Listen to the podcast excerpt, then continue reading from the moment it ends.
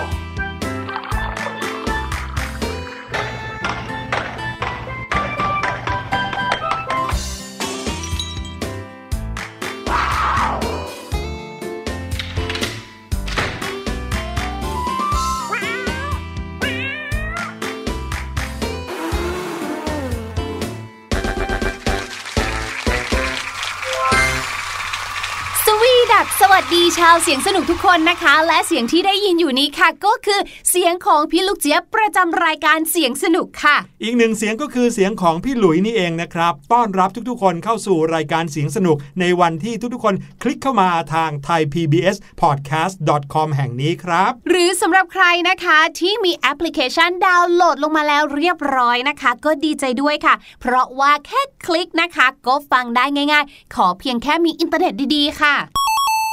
พี่ลูกเจี๊ยบครับ เมื่อหลาย EP ก่อนนะครับ เราทำเรื่องราวเกี่ยวกับธงชาติไทย หรือว่าธงไตรรงนะครับ ที่บอกว่ามีประวัติศาสตร์อันยาวนานเลย เปลี่ยนแบบมาถึง 9 แบบแล้ว กว่าจะมาเป็นธงที่มี 5 แถบ 3 สี เหมือนอย่างที่เรารู้จักกันในวันนี้นะครับ ก็เลยมีข้อสงสัยมาถึงรายการเสียงสนุกครับบอกว่าถ้าอย่างนั้นยังมีธงอีกกี่ประเทศที่มีสีแดง ขาวน้ำเงิน เหมือนอย่างธงชาติไทย พี่หลุยส์กับพี่ลูกเจี๊ยบก็เลยไปรวบรวมมาให้เรียบร้อยแล้ว วันนี้เราจะมารู้จักกับธงชาติของประเทศต่างๆ ที่มีแถบสี 3 สีเหมือนอย่างเรานะครับ แต่อาจจะเรียงกันไม่เหมือนกันเนี่ยจะเป็นยังไงเดี๋ยวติดตามกัน แต่ว่าต้นรายการในวันนี้มาพร้อมกับเสียงปริศนาเช่นเคยครับ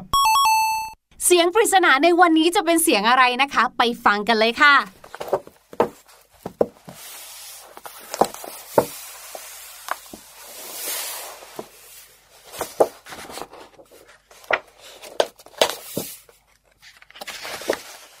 สำหรับน้องๆนะคะ ที่อยู่ในวัยเรียนเนี่ยพี่ลูกเจี๊ยบว่าเสียงนี้ไม่น่าจะยากเกินไป น่าจะคุ้นเคยกันอยู่ รวมไปถึงคุณพ่อคุณแม่หรือว่าคุณผู้ปกครองหลาย ๆ คนด้วยนะคะ แม้ว่าจะไม่ได้อยู่ในวัยเรียนแล้ว แต่ถ้าเกิดว่าใครนะคะ เป็นคนที่อยากหาความรู้ผ่านหลาย ๆ ช่องทาง ที่ไม่ใช่แค่ช่องทางออนไลน์เนี่ยก็น่าจะคุ้นเคยกับเสียงนี้เช่นเดียวกันค่ะ ลองเดากันดูนะครับ แล้วเดี๋ยวเราจะกลับมาเฉลย แต่ว่าตอนนี้ได้เวลาแล้วครับพี่ลูกเจี๊ยบที่เราจะไปรู้จักกับประเทศต่างๆ ที่มีสีของธงชาติ เหมือนกับสีของธงชาติไทยเลยครับ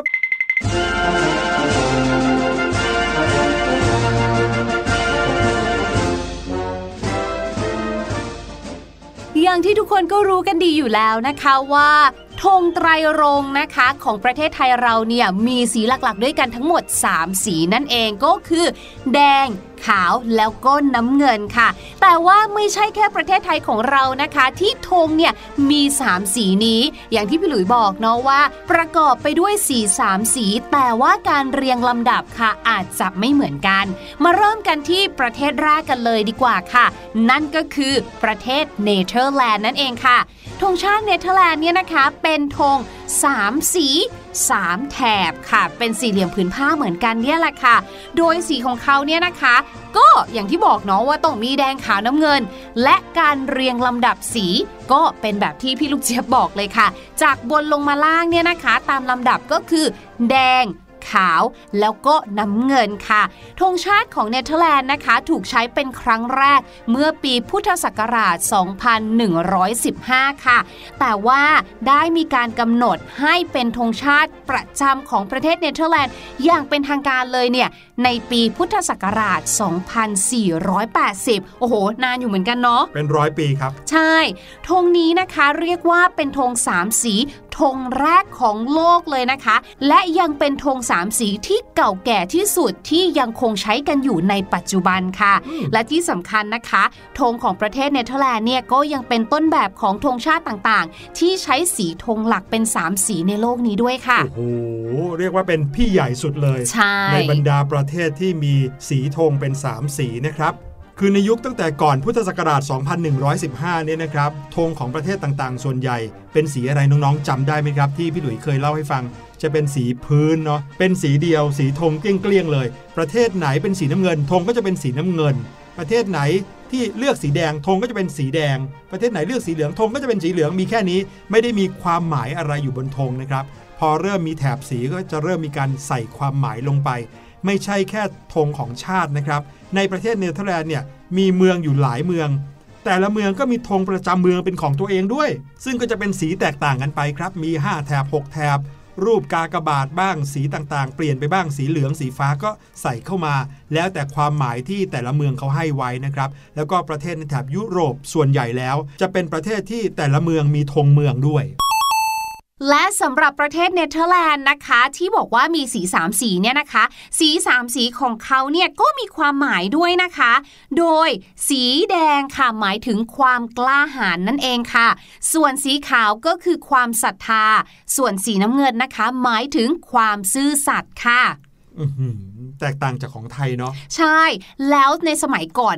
แรก ๆ ที่ใช้เลยเนี่ยนะคะ สีแดงเนี่ยจะออกส้มๆด้วยค่ะครับและด้วยความที่สีส้มเนี่ยเป็นสีที่ดูยาก เพราะว่ามันคล้ายกับสีเหลืองแล้วมันก็จะซีดง่าย เขาก็เลยเปลี่ยนไปใช้เป็นสีแดงแทนเป็นแก้แดงปัญหาไปไปเลเลยยวิธีการที่จะทำธงเนเธอร์แลนด์นะครับไม่ยากเลย แค่เอาธงชาติไทยมาพับครึ่งตามแนวยาวนะครับ เราก็จะได้ธงชาติเนเธอร์แลนด์เลยล่ะครับ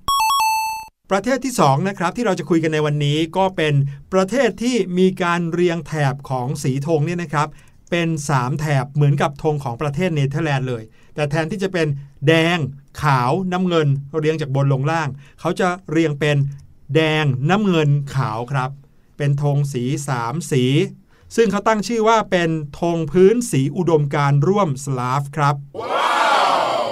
ธงนี้นะครับได้ปรากฏอยู่ในประวัติศาสตร์ของประเทศเซอร์เบียในรูปแบบต่างๆ ที่หลากหลาย แล้วก็ถือกันว่าเป็นธงชาติของชนชาวสลาฟทั้งมวลเลยนะครับสำหรับธงเซอร์เบียที่ใช้ในทางราชการนะครับ นอกจากจะเป็นแถบ 3 แถบเรียงลำดับลงมา แดงน้ำเงินขาวแล้วเนี่ยจะมีรูปตราอาร์มแผ่นดิน อยู่บนธงด้วยนะครับอยู่ตรงกลางธงเลย ธงลักษณะนี้ของเซอร์เบียนะครับ เดิมเคยใช้เป็นธงชาติของราชอาณาจักรเซอร์เบีย ตั้งแต่ปีคริสตศักราช 1882 โน่นเนี่ยใช้มาจนถึงปีคริสตศักราช 1918 นะครับ เมื่อเซอร์เบียเข้าร่วมในราชอาณาจักรเซอร์เบีย โครเอเชีย และก็สโลวีเนีย ต่อมาครับในปี 1945 ช่วงสงครามโลกครั้งที่ 2 เซอร์เบียได้กลายเป็นสาธารณรัฐ ภายใต้การปกครองของสหพันธรัฐ สาธารณรัฐ สังคมนิยมยูโกสลาเวีย โอ้โห ชื่อประเทศยาวมากเลยนะครับ รูปดาวแดงของลัทธิคอมมิวนิสต์ก็เลยได้ถูกเพิ่มลงบนธงชาติของเซอร์เบีย จนกระทั่งได้มีการยกเลิกไปนะครับในปีคริสตศักราช 1992 สำหรับธงที่ใช้อยู่ในปัจจุบันนี้ก็เป็นธงที่ได้รับการรับรองจากรัฐสภาเซอร์เบียอย่างเป็นทางการ เมื่อวันที่ 16 สิงหาคมคริสตศักราช 2004 ที่ผ่านมานี้เองครับ สำหรับสีที่อยู่บนธงเนี่ยนะคะ แดงน้ำเงินขาวเนี่ยมีความหมายนะ เพราะสีแดงหมายถึงชนเผ่าค่ะ อย่างที่พี่หลุยบอกเนาะว่าเขาเนี่ยเป็นชนเผ่ามาก่อนถูกไหมคะสีน้ำเงินหมายถึงท้องฟ้า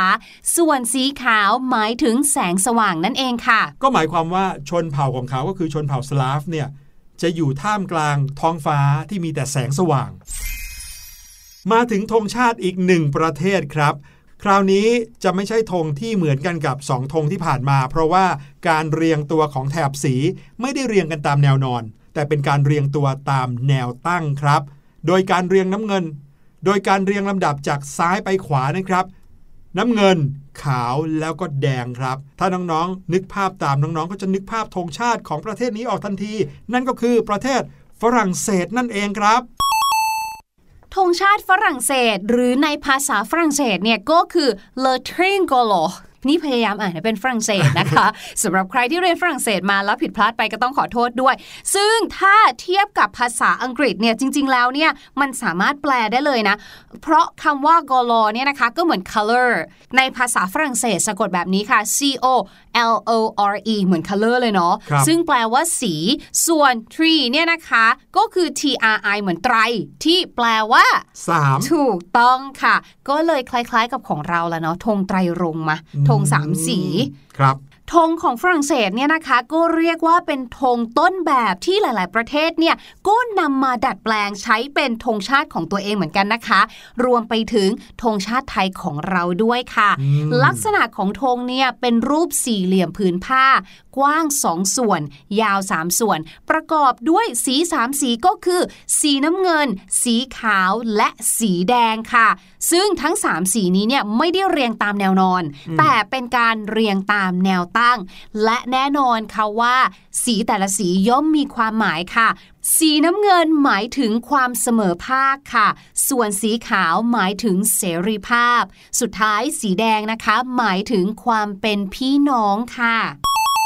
แต่เดิมนะคะธงฝรั่งเศสเนี่ยก็มีที่มาจากธงสีแดงและน้ำเงินค่ะ ซึ่งเรียกว่าเป็นสีธงประจำกรุงปารีสเลย ส่วนสีขาวนะคะก็เป็นธงที่แยกออกมาเลย คือเป็นสีสีเดียวเลย สีขาวเนี่ยใช้เป็นธงประจำสภาสามัญชนค่ะ ซึ่งมีความหมายว่าบริสุทธิ์นั่นเอง และก็ยังหมายถึงประเทศฝรั่งเศสด้วย ทีนี้ค่ะ เมื่อปีพุทธศักราช 2332 เนี่ยเกิดการปฏิวัติฝรั่งเศสขึ้นค่ะธงสามสีสีแดง ขาวและน้ำเงินเนี่ยก็เลยได้กลายเป็นสัญลักษณ์ของการปฏิวัติที่นิยมแพร่หลายทั่วไปเลยค่ะ สีเหล่านี้นะคะ แสดงให้เห็นถึงการล้มล้างชนชั้นสูง ซึ่งมีอิทธิพลอย่างมากในการเมืองการปกครองในสมัยก่อนค่ะ หลังจากนั้นค่ะ ในปีพุทธศักราช 2337 นั่นแหละค่ะ รัฐบาลปฏิวัติฝรั่งเศสถึงได้รับรองธงนี้นะคะ สีสามสีเนี่ยให้ใช้เป็นธงชาติจริงค่ะ แล้วก็ใช้มาจนถึงทุกวันนี้เลย ใช่แล้ว นั่นก็คือธงชาติฝรั่งเศสนะครับ ไปแล้ว 3 ประเทศนะก็คือเนเธอร์แลนด์เซอร์เบีย แล้วก็ฝรั่งเศส ที่ถ้าเห็นธงที่ไหนเนี่ยจะคล้ายกับธงชาติไทยนะครับมาถึงประเทศสุดท้ายครับ ในวันนี้ก็คือประเทศที่เรียกได้ว่ามีธงคล้ายกับเป็นฝาแฝดของธงชาติไทยเลย เพียงแต่มีการสลับกันนิดนึงธงชาติไทยจะเป็นแดง ขาว น้ำเงิน ขาวแดงใช่ไหมครับ มี 5 แถบ โดยสีน้ำเงินเนี่ยจะอยู่ตรงกลางเป็นแถบที่ใหญ่ที่สุด แต่ธงชาติของประเทศนี้จะสลับกันกับไทยเลยครับ จะเปลี่ยนเป็นน้ำเงิน ขาว แดง แล้วก็ขาว แล้วก็น้ำเงินครับห้าแถบเรียงจากบนลงล่าง สลับกันแค่สีแดงกับน้ำเงินของธงชาติไทยครับโดยที่แถบตรงกลางจะเป็นแถบที่ใหญ่ที่สุดคือสีแดงนะครับ นั่นก็คือธงชาติของประเทศคอสตาริกาครับผม ธงชาติคอสตาริกาเริ่มบังคับใช้อย่างเป็นทางการนะครับ เมื่อปีพุทธศักราช 2449 ครับ วันที่ 29 พฤศจิกายน แต่จริง ๆ แล้วเนี่ยเขาเริ่มใช้มาตั้งแต่นู่นเลยครับ ตอนที่คอสตาริกาประกาศแยกตัวเป็นเอกราช จากสหพันธ์สาธารณรัฐอเมริกากลางครับ ในปีพุทธศักราช 2391 นู่นเนี่ยธงไตรรงค์ของคอสตาริกานี้นะครับ ออกแบบโดยปาซิฟิก้าเฟอร์นันเดส ซึ่งท่านเป็นรองประธานาธิบดีของคอสตาริกา และอีกคนหนึ่งนะครับที่ช่วยกันออกแบบธงนี้เป็นภริยาของประธานาธิบดีของคอสตาริกาตอนนั้นครับโดยทั้งคู่นะครับก็ได้รับแรงบันดาลใจในการออกแบบธงชาติคอสตาริกานี้ มาจากธงชาติของฝรั่งเศสนี่เองลักษณะของธงชาติคอสตาริกานะครับเหมือนกับธงชาติไทยเลย เป็นธงสี่เหลี่ยมผืนผ้า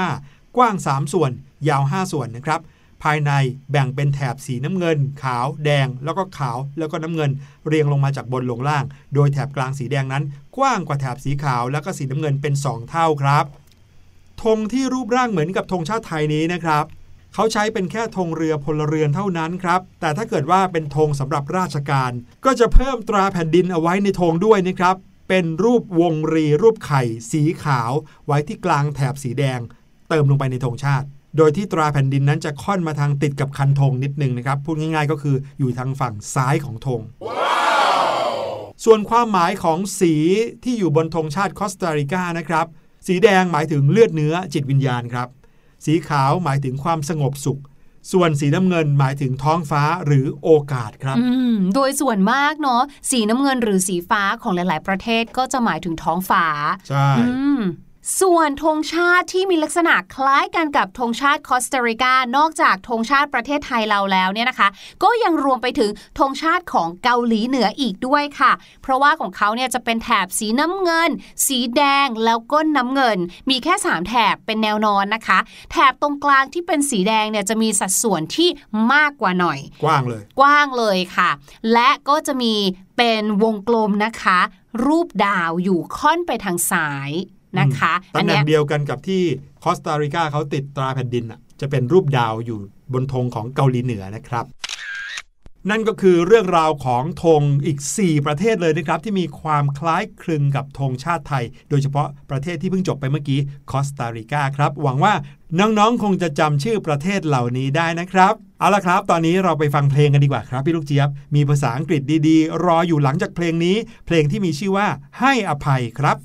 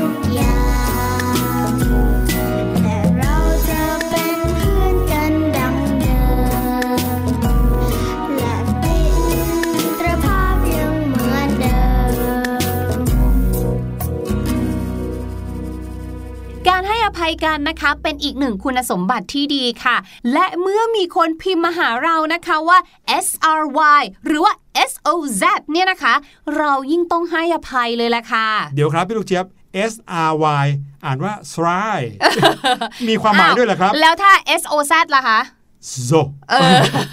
มีความหมายด้วยเหรอเนี่ย มี พวกนี้เนี่ยนะคะหรือว่าตัวอักษรที่พี่ลูกเจะพูดออกมาเนี่ยนะคะ มันเป็นตัวย่อ เรามักจะใช้ในภาษาเขียนหรือเวลาที่เราแชทกันไง มันมาจาก sorry ที่แปลว่าขอโทษค่ะครับ และนี่ก็คือเรื่องราวที่พี่ลูกเจี๊ยบอยากจะนำมาฝากทุกคนในวันนี้นะคะไหนๆนะหลังๆมานี้เนี่ยเราน่าจะติดต่อกับผู้คนต่างๆเนี่ยนะคะ ด้วยวิธีการออนไลน์มากขึ้น ไม่ว่าจะเป็นการวิดีโอคอลนะคะ หรือว่าการไลน์คุยกันแบบหมายถึงว่าเป็นโทรศัพท์คุยกันอย่างเงี้ยนะคะ รวมไปถึงค่ะการแชทคุยกัน บางทีเราก็จะมีคำสั้นๆกันบ้าง เพราะว่าเราขี้เกียจพิมพ์ไง อย่างภาษาไทยเราก็มีเนาะพอนอครับ คือพรุ่งนี้ ใช่ อย่างเงี้ยนะ หรือว่าคอหอสอตออืมอันนี้คือความเห็นส่วนตัว ถูกต้องค่ะ รวมไปถึงค่ะคอทอคิดถึงอืมเห็นไหมภาษาไทยเรายังมีเลย ภาษาอังกฤษก็มีเช่นเดียวกันค่ะ อักษรย่อภาษาอังกฤษที่ฮิตเหลือเกินบนโลกโซเชียลมีอะไรบ้างวันนี้พี่ลูกเจี๊ยบจะเอามาฝากกันแบบกรุบกริบค่ะเริ่มต้นกันด้วยนะคะสำหรับใครที่เป็นสายช้อปปิ้งออนไลน์ เวลาที่เราเนี่ยนะคะ F ของแล้วใช่ไหมเราก็ต้องมีการจัดส่ง ก็จะมีการขอที่อยู่นะคะ บางทีคุณแม่ค้าออนไลน์บางท่านเนี่ยนะคะ ก็อาจจะพิมพ์สั้นๆมาให้เราว่า addy addy A A double D Y ad นะคะ ก็ย่อมาจาก address ที่แปลว่า ที่อยู่นั่นเองค่ะต่อมาค่ะ เมื่อเราคุยกับใครเสร็จแล้วนะ แล้วเราต้องไปแล้วแหละตอนนี้เดี๋ยวค่อยกลับมาคุยกันใหม่ละกัน ในภาษาไทยนะ เราอาจจะบอกว่าอุ๊ย ไปก่อนนะพ่อเรียกแล้ว ในภาษาอังกฤษค่ะ เราสามารถใช้ได้ว่า BFN BFN ก็คือ bye for now bye for now ก็คือ เอ้ย เดี๋ยวตอนนี้แค่นี้ก่อนละกันนะ พอแค่นี้ก่อนเราไปก่อนเด้อแต่ถ้าเกิดว่าเรายังไม่ได้ไปไหนค่ะเผอิญว่าคุณแม่หาของไม่เจอ เลยเรียกให้เราเนี่ยลงไปช่วยหน่อย เราก็เลยบอกกับเพื่อนบอกว่าเฮ้ยเธอเดี๋ยวแป๊บนึงนะ เดี๋ยวเรามา เราก็จะบอกกับเขาว่า be right back be right back แต่ว่าคุณแม่เรียกแบบ ต้องการตัวด่วนแล้วไงจะพิมพ์ be right back ได้ก็ยาวเกินยาวเลยพิมพ์กลับไปแค่ B R B B boy นะคะ B R B ก็คือมาจาก B Be right right back back นั่นเองค่ะหรือนะคะสำหรับใครค่ะที่คุยโทรศัพท์กันแล้วก็นึกขึ้นได้ว่า อุ๊ย โปรโมชั่นโทรฟรีเราอะจะหมดแล้วอะเดี๋ยวเราไป call ไลน์ดีกว่า โทรคุยกันในไลน์หรือว่าเจอกันในไลน์พิมพ์คุยก็ได้ เราก็เลยทิ้งท้ายบอกเพื่อนไว้ว่า see you online see you online L I N E line ก็คือแอปพลิเคชัน Line เนี่ยนะคะครับเราสามารถที่จะเขียนประโยคนี้ค่ะ เป็นตัวย่อว่า C ก็คือตัว C ตัว U ตัว O แล้วก็ตัว L ค่ะ ซึ่งทั้งหมดนี้ย่อมาจาก See you online นั่นเอง C U O L เออ ถูกต้อง OL ก็คือ on L ก็คือ line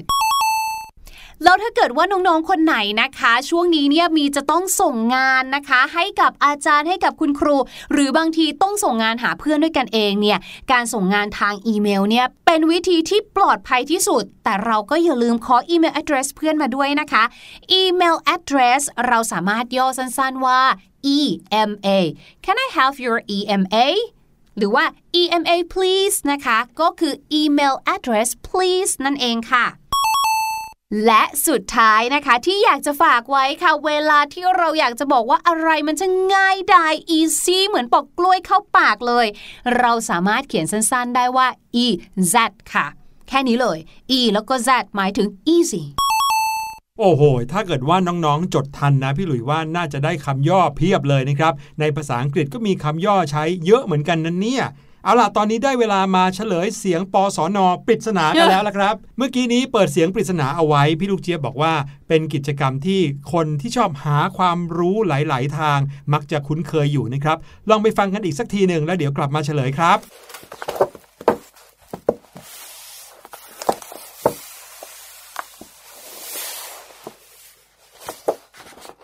เสียงปริศนาในวันนี้ก็คือเสียงของการ พลิกหน้ากระดาษหนังสือ หรือว่าพลิกหน้ากระดาษนิตยสารนั่นเองแหละครับ โดยเสียงในวันนี้เป็นเสียง ASMR ด้วยนะครับ ใช้ไมโครโฟนเนี่ยจ่อไปที่หน้ากระดาษเพื่ออัดเสียงมาให้ชัดๆเลย